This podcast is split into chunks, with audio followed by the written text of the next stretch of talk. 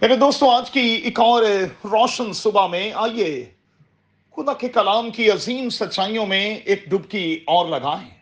اپنے سامنے رکھیں، پترس کا پہلا عام خط، اس کا پانچواں باب اور اس کی آٹھویں آیت۔ آج صبح کے لیے ہمارا مضمون ہوگا balance between faith and effort. ایمان اور کوشش کے درمیان توازن قائم کرنا۔ میرے دوستوں ایک بات یاد رکھیے گا۔ جب ہم خاندان اور کام کاج کے درمیان بیلنس نہیں رکھتے، تو ہم رشتوں کو کھو دیتے ہیں۔ احکامات کی بات کریں تو خدامند اسی بیلنس کو وہاں پیش کر رہا ہے۔ احکامات میں سے پہلے چار کا تعلق خدا اور انسان کے ساتھ ہے۔ اگلے چھ حکموں کا تعلق انسان اور انسان کے حوالے سے ہے، سو بیلنس ضروری ہے۔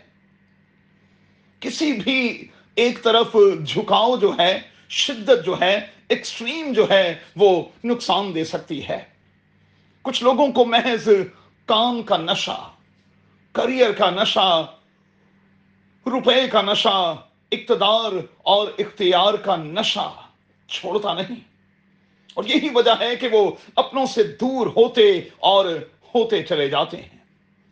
امیر آدمی کی مثال کو اور پھر مرتھا کی مثال کو اپنے سامنے رکھیے گا۔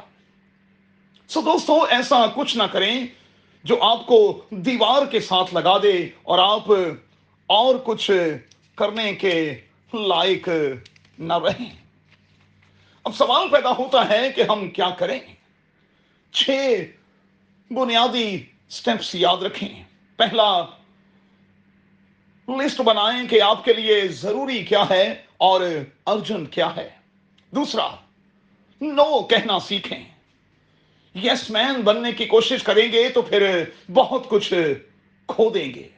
تیسرا ووکیشن پروگرام جو ہے، اس پر سختی سے عمل کریں۔ ہم انسان ہیں، مشین نہیں۔ چوتھا ہر کام جلدی جلدی میں نہ کیا کریں۔ سلو ڈاؤن ہونے کی کوشش کریں۔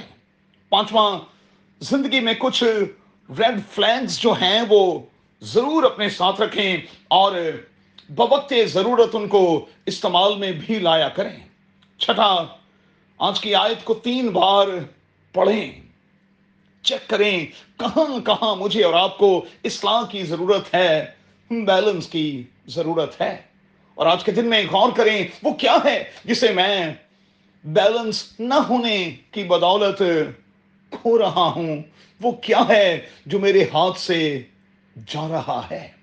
قادر خدا، آپ کو بڑی برکت دے اور چیزوں کو بیلنس رکھنے کا بھاری فضل بخشے۔ آمین۔